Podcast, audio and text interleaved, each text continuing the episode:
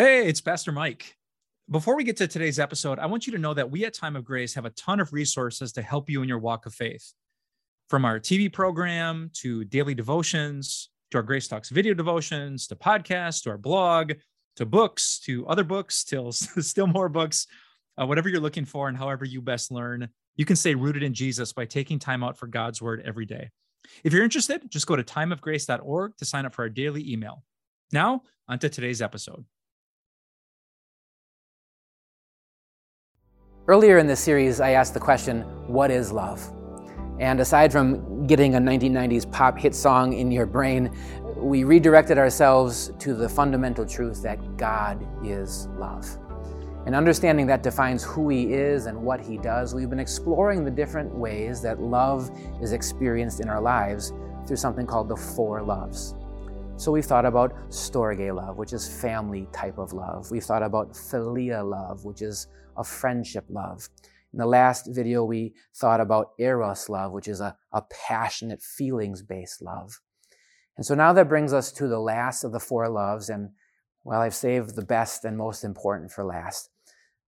I bet you've heard this Greek word at some point in your life. The fourth word is agape. And oh man, is agape love so special. Agape love is self sacrificing, it's selfless. Agape love is forgiving. Agape love is so incredible because it means that you love someone without any regard for who they are or for what they've done. And really, the epitome of agape love is found in Christ. Jesus himself said to his disciples the night before he died, Greater love has no one than this, that he lay down his life for his friends. And sure enough, in just a few hours, Jesus did that, not just for his friends, but for all people of all time, for you and for me. Well, one of those friends, one of those disciples, John, kind of became known as the apostle of love because he wrote about it a lot.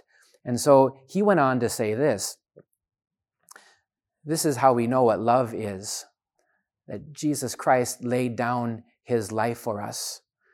Or he says this, that love is that God sent his son as an atoning sacrifice for our sins. It's not that we love God first, but that God has loved us. You see, this is again the epitome of what real true love is. That Jesus, even though we don't deserve it, didn't expect it, would come here for us to live for us, to sacrifice for us, to pay for and take away all of our wrongs so that we could be in a close relationship with God, so that we could live with Him in fellowship and in love forever in heaven. That is agape to the fullest sense. And so when this apostle of love goes on to say twice in that same letter, God is love, I suppose it's not going to be a surprise when I tell you, guess what? That Greek word there is agape. When we know God's agape, selfless love, it really is the filter that we look through all other relationships and all kinds of love through. So you might read about love in the great love chapter of the Bible, 1 Corinthians 13. Maybe you know some of those verses. Love is patient, love is kind, it does not envy, it does not boast, etc.